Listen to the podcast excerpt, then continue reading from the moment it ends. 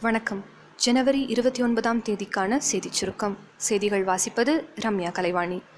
Plus two வகுப்புகளுக்கான செய்முறை தேர்வு அறிவித்தபடி வரும் வெள்ளிக்கிழமை அன்று தொடங்கும் என தமிழக பள்ளிக்கல்வித்துறை தெரிவித்துள்ளது. ஒவ்வொரு ஆண்டும் சிறந்த எழுத்தாளர்களுக்கு சாகித்ய அகாடமி விருதுகள் வழங்கப்பட்டு வரும் நிலையில் இரண்டாயிரத்தி பதினெட்டாம் ஆண்டுக்கான சாகித்ய அகாடமி விருதுகள் இருபத்தி நான்கு பேர்களுக்கு மத்திய அரசால் அறிவிக்கப்பட்டுள்ளது. நாடாளுமன்ற தேர்தலை முன்னிட்டு தேர்தல் பணிகளில் ஈடுபடும் அதிகாரிகள் மூன்று ஆண்டுகளுக்கு மேல் ஓரிடத்தில் பணியாற்றினால் அவர்களை வேறு இடங்களுக்கு மாறுதல் செய்யக்கோரி மாநில தலைமைச் செயலாளர்களுக்கு தலைமை தேர்தல் ஆணையம் உத்தரவிட்டுள்ளது. பள்ளிப்பாளையத்தில் கூலி உயர்வை உடனே வழங்கக் கோரி விசைத்தறி தொழிலாளர்கள் காலவரையற்ற வேலைநிறுத்த போராட்டத்தில் ஈடுபட்டுள்ளனர்.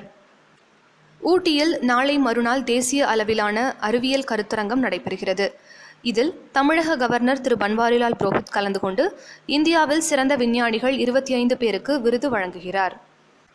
ஆதார் தரவுகள் தவறாக பயன்படுத்தப்படுவதாக பாரத ஸ்டேட் வங்கி குற்றம் சாட்டியுள்ள நிலையில் அந்த குற்றச்சாட்டை தனித்தன்மை அடையாள ஆணையம் மறுத்துள்ளது.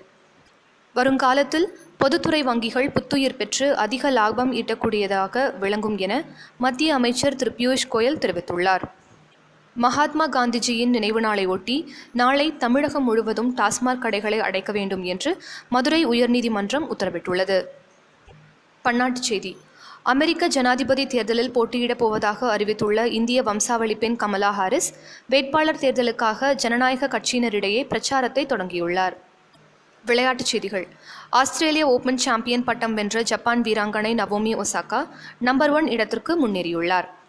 இங்கிலாந்துக்கு எதிரான முதல் டெஸ்டில் இரட்டை சதம் விளாசிய ஜேசன் ஹோல்டர் ஆல்ரவுண்டருக்கான ஐசிசி தரவரிசை பட்டியலில் முதலிடம் பிடித்துள்ளார். பெங்களூரில் நடைபெற்ற ரஞ்சி கோப்பை அரையிறுதி ஆட்டத்தில் கர்நாடகாவை வீழ்த்தி சௌராஷ்டிரா இறுதிப் போட்டிக்கு முன்னேறியுள்ளது.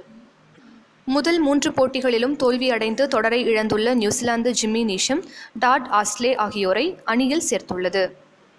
வானிலை அறிக்கை. காற்றழுத்த தாழ்வு நிலையால் தமிழகத்தில் ஓரிரு இடங்களில் மிதமான மழை பெய்ய வாய்ப்புள்ளதாக வானிலை ஆய்வு மையம் தெரிவித்துள்ளது. தென்கிழக்கு அரபிக்கடல் மற்றும் தெற்கு உள் கர்நாடகா வரை காற்றழுத்த தாழ்வு நிலை நிலவுகிறது என வானிலை ஆய்வு மையம் தெரிவித்துள்ளது. நாளைய சிறப்பு. காந்திஜியின் நினைவு தினமான தியாகிகள் தினம் மற்றும் ராமலிங்க அடிகளாரின் நினைவு தினம். இத்துடன் இன்றைய செய்தியறிக்கை நிறைவு பெறுகிறது. மீண்டும் நாளை சந்திப்போம்.